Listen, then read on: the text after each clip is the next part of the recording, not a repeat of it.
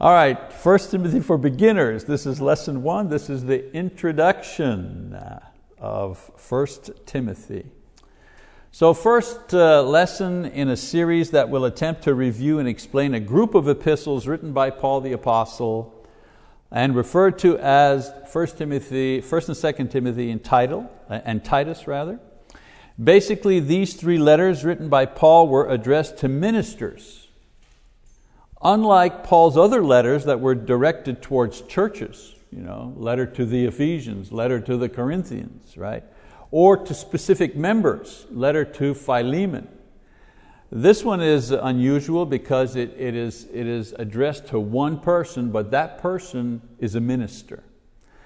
Uh, because they deal mainly with ministers and their work in the church, these letters do, They've been referred to as the pastoral epistles by various scholars. So when you hear somebody saying the pastoral epistles, they're referring to 1st and 2nd Timothy and Titus. The reason for that, the word pastor means shepherd.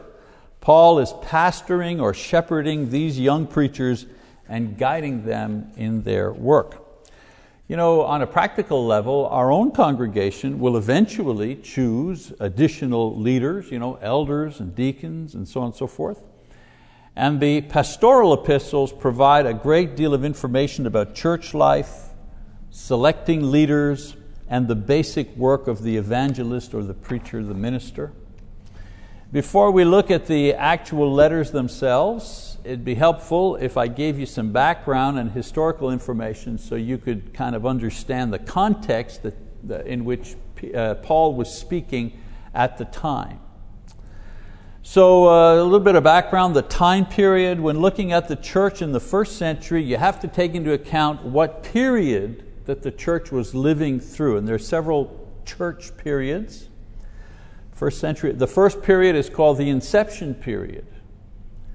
This is when the church is founded and established. It began at Pentecost when the church began in Jerusalem. 3,000 members were added. Imagine, 3,000 members in a single day added to, the, added to the church.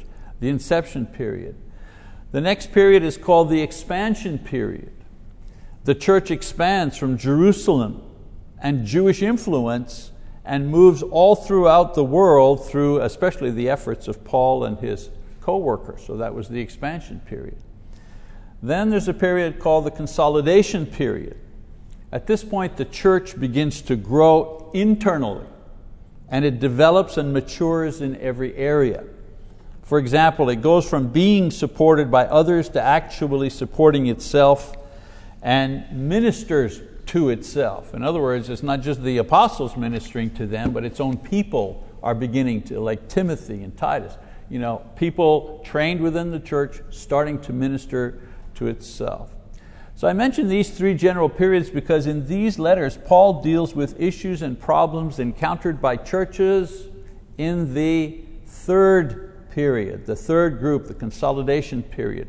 Those who are in the process of recruiting and training and establishing leadership positions within the church. They are specifically addressed to two preachers who are working with churches that are already well established. So studying these epistles will help us make you know, good biblical decisions on these matters when the time comes for us to make the same kinds of decisions. Okay? A little bit of background about 1 Timothy. Uh, there's not a lot of information, but it seems that Paul, after spending several years in prison in Rome, finally went before the emperor to plead his case, and he was successful.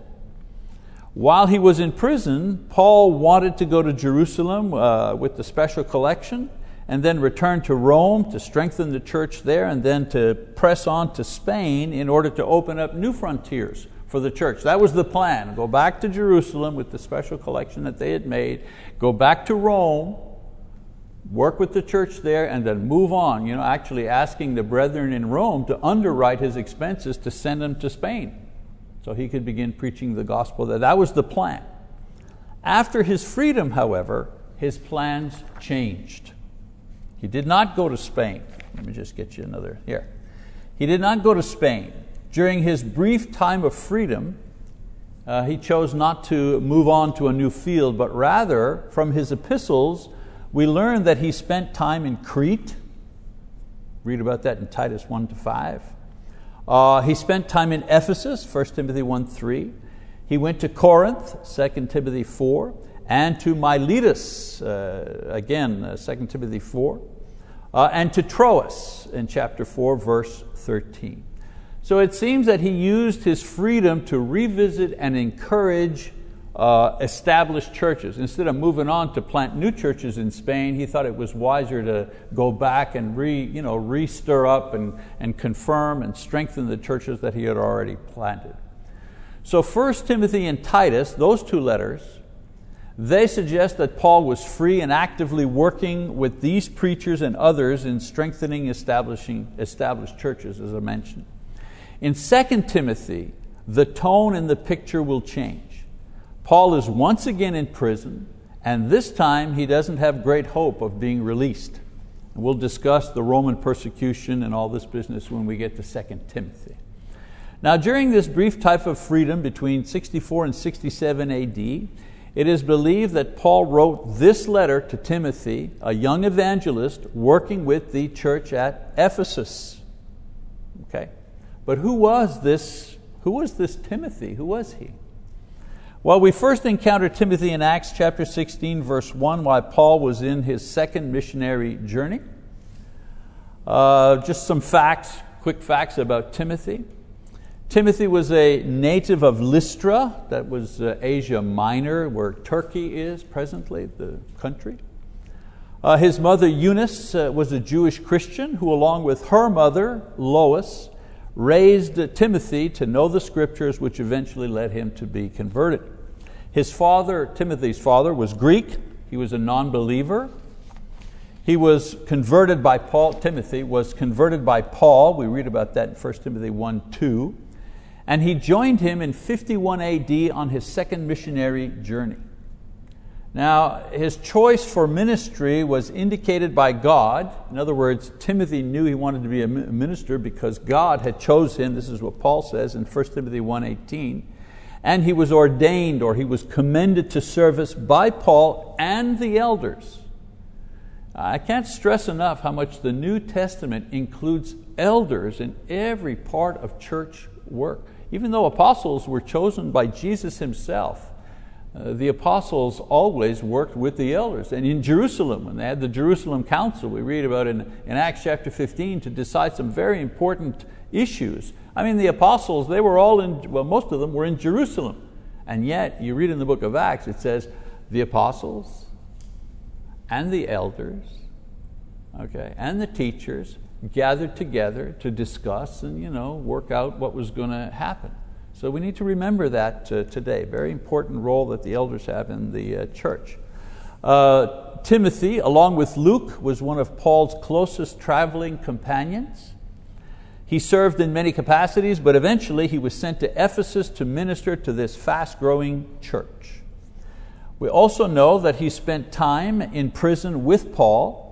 Uh, in Hebrews, actually, we learn that, 1323, and that he was, a, he was timid he wasn't the gung ho, let's get out there and do it type guy. No, he was, he was timid and he was retiring by nature. And he didn't deal well with, he didn't like confrontation. And he didn't like dealing with troublemakers.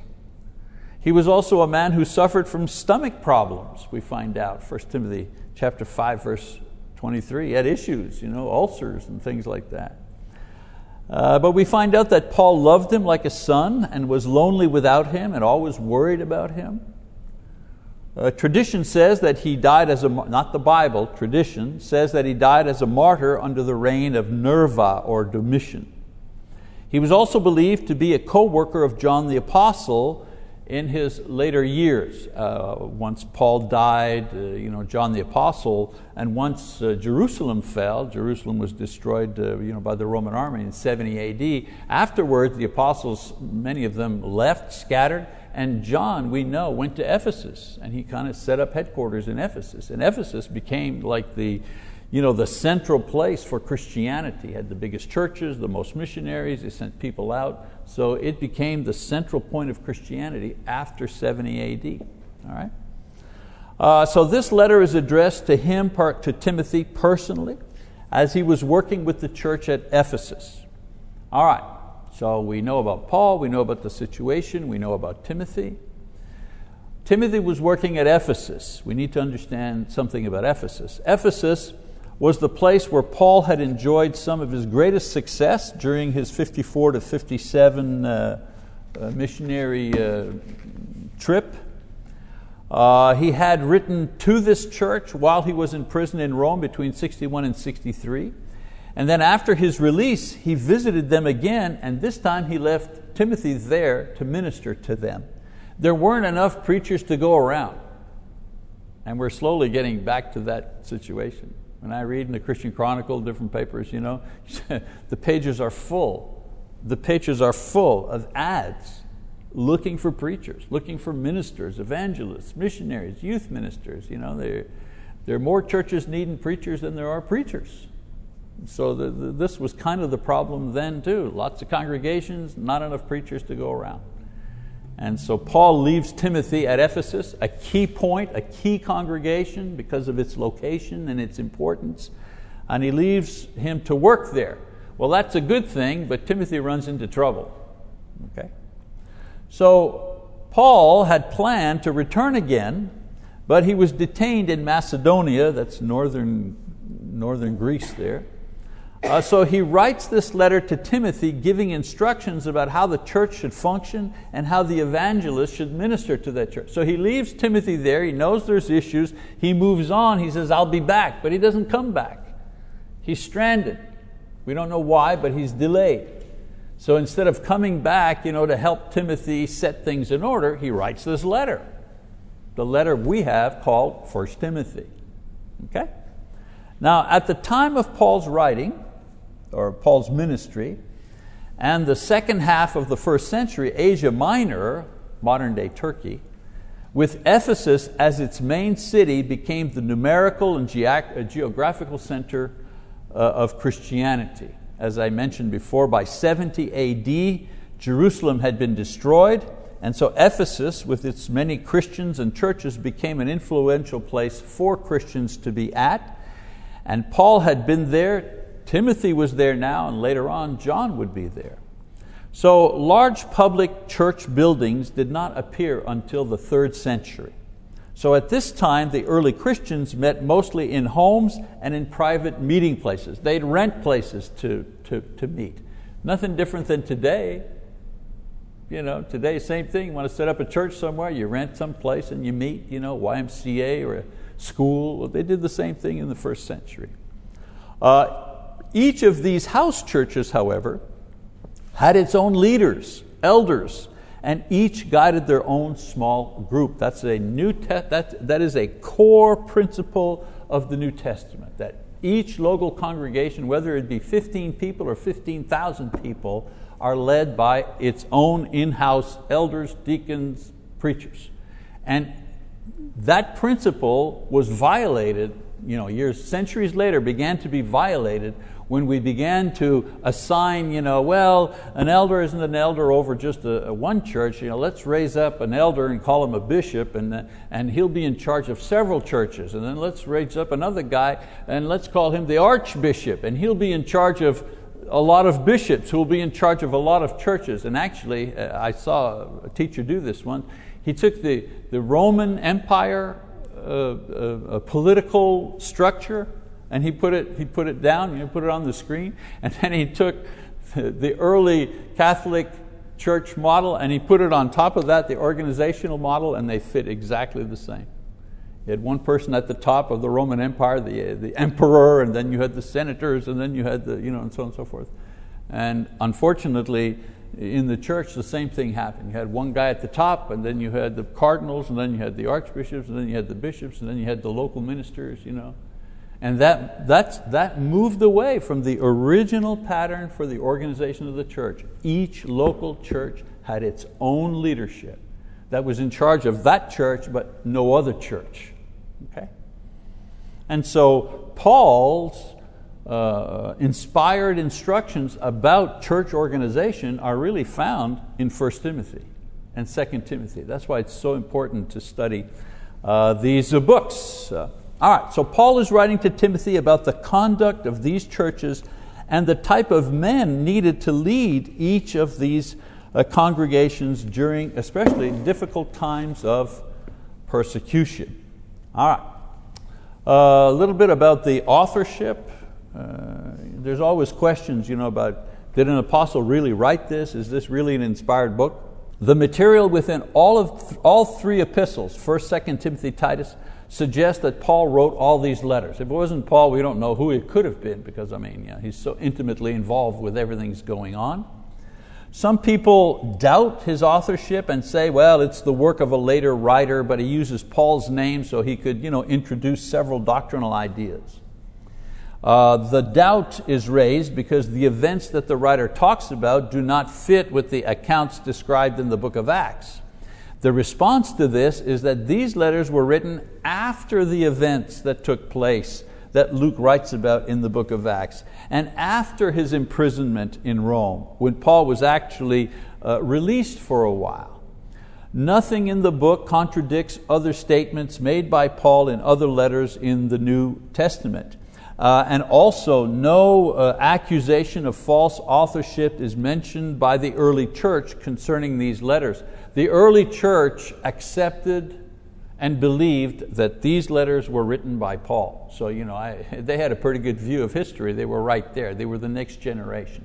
So there's no real critical uh, objections uh, to uh, the authorship of Paul for these letters.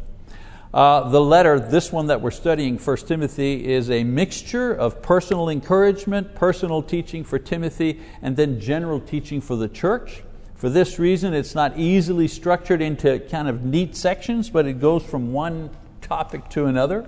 So a possible outline, and I've told you this when we've studied other books, you know, I have an outline, but uh, the next preacher would come in and maybe he'd look at it differently, he'd have a different outline. All right? But this is a pretty basic outline that you have. His greeting, a couple of verses. Paul and Timothy, their relationship that he talks about. The church and prayer. It's all the church. The church and prayer. The church and leadership. The church and apostasy. Apostasy meaning falling away. The church and different people that he talks about, different situations in the church. And then his final approval of Timothy and the work that they're doing. All right? So these, these epistles are important for us to study today. Why?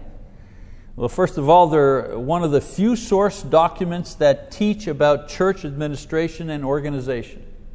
Remember I said, if we didn't have 1 Timothy and 2 Timothy, we wouldn't know how to organize the church. You know, I mean, it's First and Second Timothy that teaches us about uh, elders, deacons, you know, evangelists, uh, that the men are supposed to have spiritual leadership in the church. First Corinthians mentions it, but it's really taught in Timothy and why. Okay, very important. Also, they remind us and stress the importance of knowing and teaching sound doctrine. In other words, what you teach is important. One of the reasons that Hal and I started the Bible Talk 13 years ago now uh, was because the church needed teaching. And people couldn't get to the church building because up in Canada it snows a lot and we had a lot of weather things. And you know, people were having trouble getting to the building, but they needed to be taught. And we thought, hey, this internet thing, why don't, why, why don't we put it on the internet? Hal had that skill, I had the teaching skill, so we merged our talents together and we we taught people, you know, our own people. We didn't, we, it, it, wasn't, it didn't cross our mind that other people might want to watch this as well. But then, you know, first of all, we had 10 or 20 of our people watching. Oh, great, you know, but then it started to balloon, you know, 100 people, 200 people. Wow, know, we thought 200 people was like amazing. Uh, uh, until we crossed the, the 2 million mark on YouTube. 2 million, 2 million views on, on YouTube. And so our, our, our point with Bible Talk is we're providing simple Bible teaching in a simple and clear way. Why? Because there, are more, there aren't enough preachers to go around. You think we lack preachers here. Go to Africa. Go to South America. Go to the Middle East. Go to Australia. Go to these countries. Uh, Lots of house churches, lots of small churches everywhere, they don't have uh, you know, qualified preachers. So we try to do electronically, you know, we try to hopefully fill that gap electronically. And That's why, by the way, this is a simple presentation, you know, it's a Bible class and it feels like a Bible class, and that's, that's the point. So Timothy stresses the importance of teaching correct, uh, correct doctrine in every generation. Why? Because if we don't, the next generation is going to get something different. So it's very important you know, to maintain sound doctrine and pass it on to the next uh, generation. Also, these letters demand holy living, and here's the point holy living of both the leaders and the church members. Not just the church members, the leaders also have to live exemplary lives. And then in these letters, God speaks to the church today as He did then. So these are some of the benefits that we receive in reading and studying this and the other pastoral epistles. Okay, so now on to, so what was the problem? Because Paul writes to Timothy because there's a problem going on in, in Ephesus that hopefully he was going to be there to deal with, but he can't. So he writes to Timothy, all right? One of the, uh, let's first of all read. Okay uh, verses uh, 1, 2, and 3. He says, Paul, an apostle of Christ Jesus, according to the commandment of God, our Savior, and, to, and of Christ Jesus, who is our hope. To Timothy, my true child in the faith, grace, mercy, and peace from God the Father and Christ Jesus our Lord. As I urged you upon my departure for Macedonia, remain on at Ephesus, so that you may instruct certain men not to teach strange doctrines there it is, right there. One of the motivating factors for this letter may have been an earlier meeting that Paul had with elders from Ephesus and the surrounding region while he was traveling to Jerusalem. Remember in Acts chapter 20, he called for the elders to come to himself. Could have been one of those things. During this meeting, Paul encouraged these men to be diligent in carrying out the ministry, and he warns them to be careful of false teachers and their influence in the church. Acts 20, 29 and 30. It seems that despite Paul's warning, false teachers still managed to infiltrate the church and cause problems. Problems where Timothy was. And so the first letter to Timothy, therefore, deals with false teaching that had invaded the church at Ephesus, which this young minister now had to contend with. It's one thing if Paul, the experienced apostle, is there, you know, with authority from God, able to do miracles, you know, that's one thing if he's there. But now you got this young preacher, Timothy. He has to deal with this all by himself. Okay? And so there was a false teaching or heresy that was circulating at Ephesus, and Timothy needed to stand up to the false teachers as well as provide correct teaching to counter or neutralize their heresy. Now, the heresy itself was complicated and not the type of thing that we're readily familiar with today. If we make an effort to understand it, however, the letter that Paul writes to Timothy will make so much more sense. That's why I'm taking a, a whole lesson just to do the introduction here, okay? So here's the heresy. The false teaching was referred to at that time as Gnosticism. The word comes from the Greek word gnosis, which means knowledge or to know. Gnosticism was a mixing of a variety of knowledge sources. So, a little bit from philosophy, Plato, a little bit from mystic and pagan religions, a little bit from Judaism, and a little bit from Christianity. Uh, Christianity. And we mixed all this together and we came up with a new gospel, if you wish. So a person would mix all of these forms of knowledge with Christian revelation in the scripture to produce a new, or what we would call a hybrid form of Christian doctrine. You know, I, I call it, they came up with a super gospel. The gospel wasn't good enough. They came up with a super gospel. So the result would be knowledge that would only be partly true and only partly revelation. One of the concrete doctrines produced by this Gnostic approach was something called dualism. Okay? Here's what dualism taught Dualism taught that there are two elements in the world God and mind, matter and flesh. Both of these are eternal in nature. God and mind is good, totally good. Matter and flesh is totally evil. Human beings are a combination of the two. They have mind and flesh, they have mind, excuse me, and they have flesh. Therefore, they're totally evil because the flesh corrupts the mind. They taught that in order to obtain salvation, the spirit in man had to escape the flesh in man. When this was done, the spirit mind of man could return to God where it belonged and be at peace. Now, you know, it's, it, it, it so skirts the truth that it's almost, yeah, okay, getting back to God, yeah, yeah, and flesh is bad, yeah, I know that. You know, it's close, but it's not right on. They also taught that there were two, and here's where it comes, here's where you notice it. They also taught that there were two different ways that this escape from the flesh could be accomplished. The first way was strict asceticism, in other words, deny the flesh, deny the bad part. Food laws, talks about it in 1 Timothy 4. Forbidding marriage, you know, being celibate, oh, that was higher than you know, marriage. Uh, you know, marriage is okay, but you know, uh, what does that remind you of? Doesn't that remind you of religious groups that forbid their ministers from marrying? Why? Because, well, that's a higher calling. You know, it was a little bit like that. Um, the spirit dominates the flesh. Of course, the error here is the false notion that one can be saved by works of the law or of the flesh. Right? I mean, if you say, well, you know, you can be, quote, saved if you never have sex. Okay, isn't that a work? Don't you have to work at that? Isn't that something you have to do? Or uh, we never eat meat, or we don't eat pork, or we, you know, we only boil our food, or we mustn't, you know, all the different food laws, all the different ritualistic laws. Aren't those things that you got to do? Seems to me, Paul says in Ephesians 2, that we are saved by grace through faith. Grace from God, because God offers us salvation for free through Christ.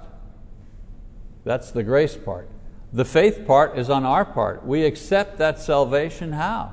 By believing. We remain saved how? By denying ourselves basic sexual intimacy in a, in a, in a committed marriage? No, no, no, no, no. Oh, by, by giving up meat or pork or what? No, no, no, no, no, no. We continue to be saved because every day we continue to believe that Jesus is the Son of God and that through His sacrifice we are saved. Every day I renew that faith. Every day I continue that faith. Every Lord's Day when I come and take the communion, I'm saying to God and the angels, I still believe. I still believe He's the Son of God. I still believe He saves me through His sacrifice. There's nothing I can do to save myself. Okay? So that was one way they proposed to be saved through works, through asceticism, so on and so forth.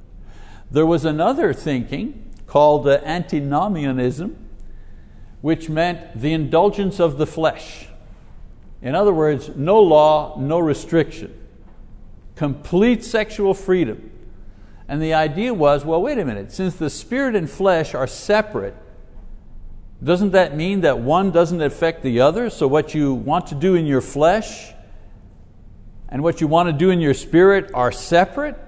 So, whatever you do in your flesh will not affect what happens in your spirit. So, go ahead, you know, party on. because no matter what you do, it won't affect your spirit. And that's one way to escape. Well, again, what's wrong with that? Well, the basic premise that what you do in your flesh absolutely does affect what happens in your spirit. Why? Because Paul says in Romans 6:23, the wage of sin is death. That's a, that's a spiritual law. Okay? Now, it wasn't bad enough that this Gnostic doctrine of dualism was circulating in the church What made matters worse was that people were arguing over these things. They were debating these things. They, they'd stopped studying, quote, the Bible, and they started to, well, not, they didn't have the Bible, but they stopped you know, reading the letters and the epistles and, and started debating these things. In addition to the false doctrine, there was also an attitude being developed among the brethren that was also quite destructive. This Gnostic teaching or doctrine was creating two features in the character of those who were involved in the spreading of this false doctrine. In other words, if you bought into this, okay, here's some of the things that happened to you as an individual, how it affected you as an individual. One effect, it led to speculative intellectualism. In other words, an incessant guessing and discussion and arguing about matters that the Bible doesn't even talk about, rather than the study and the discussion of what it does talk about. So the debates were what will I look like in heaven? Or what did Jesus look like? Or when, when is Jesus coming back? You know, well, we don't know these things. And yet there was debates going on about such matters uh, microscopic examination of biblical gossip, traditions, myths, genealogies, and ideas which some people think are important but are not really biblical. You know, did aliens land on earth? Is that how we got, you know, stuff like that. We debate things like that. How many angels can fit onto the head of a pin? Who knows? Today, the Shroud of Turin. Do we know what the Shroud of Turin is? The shroud meaning the cloth. And when Jesus was carrying his cross, you know, they say a woman came to him and you know, pressed the cloth on his face to wipe away the blood. And, and, and when she took it away, when that person took it away, there imprinted on this cloth was the image of Jesus. And, and, this thing is, I don't know where it is now, but you know, it's, it's, it's, it's enshrined, the Shroud of Turin. You have books written about this and debates and so on and so forth. And, and it, it makes not a hill of beans difference in your spiritual life, and yet there's so much energy that goes into the Shroud of Turin. Or the Da Vinci Code, maybe you've heard about that, the books, you know, the secret code that reveals Jesus's quote, secret life. Jesus didn't have a secret life, he was out in the open all the time. Well, you know, in his public ministry. So, anyways, these things make for good movies and books, but they have zero value for salvation or righteous living or serving other people or glorifying Christ or pleasing God. Zero. These type of things, then and now, only generated endless discussions and speculation and arguments without edifying anybody. They were majoring in minors. They also led to the second deadly attitude that was affecting the church in Ephesus, and that was pride. You know, pride is the root of most false teaching. Some are too egotistical to submit to God's word or too lazy to study it.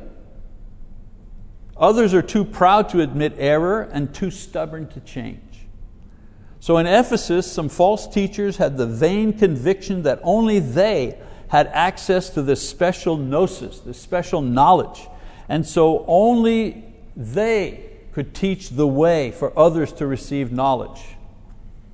The only way that other people could get the secret knowledge was through themselves.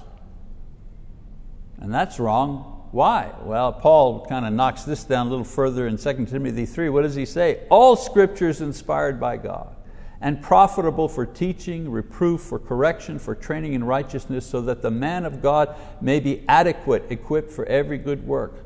So there's no secret knowledge. All scripture is given to us for what? Well, he says it right here.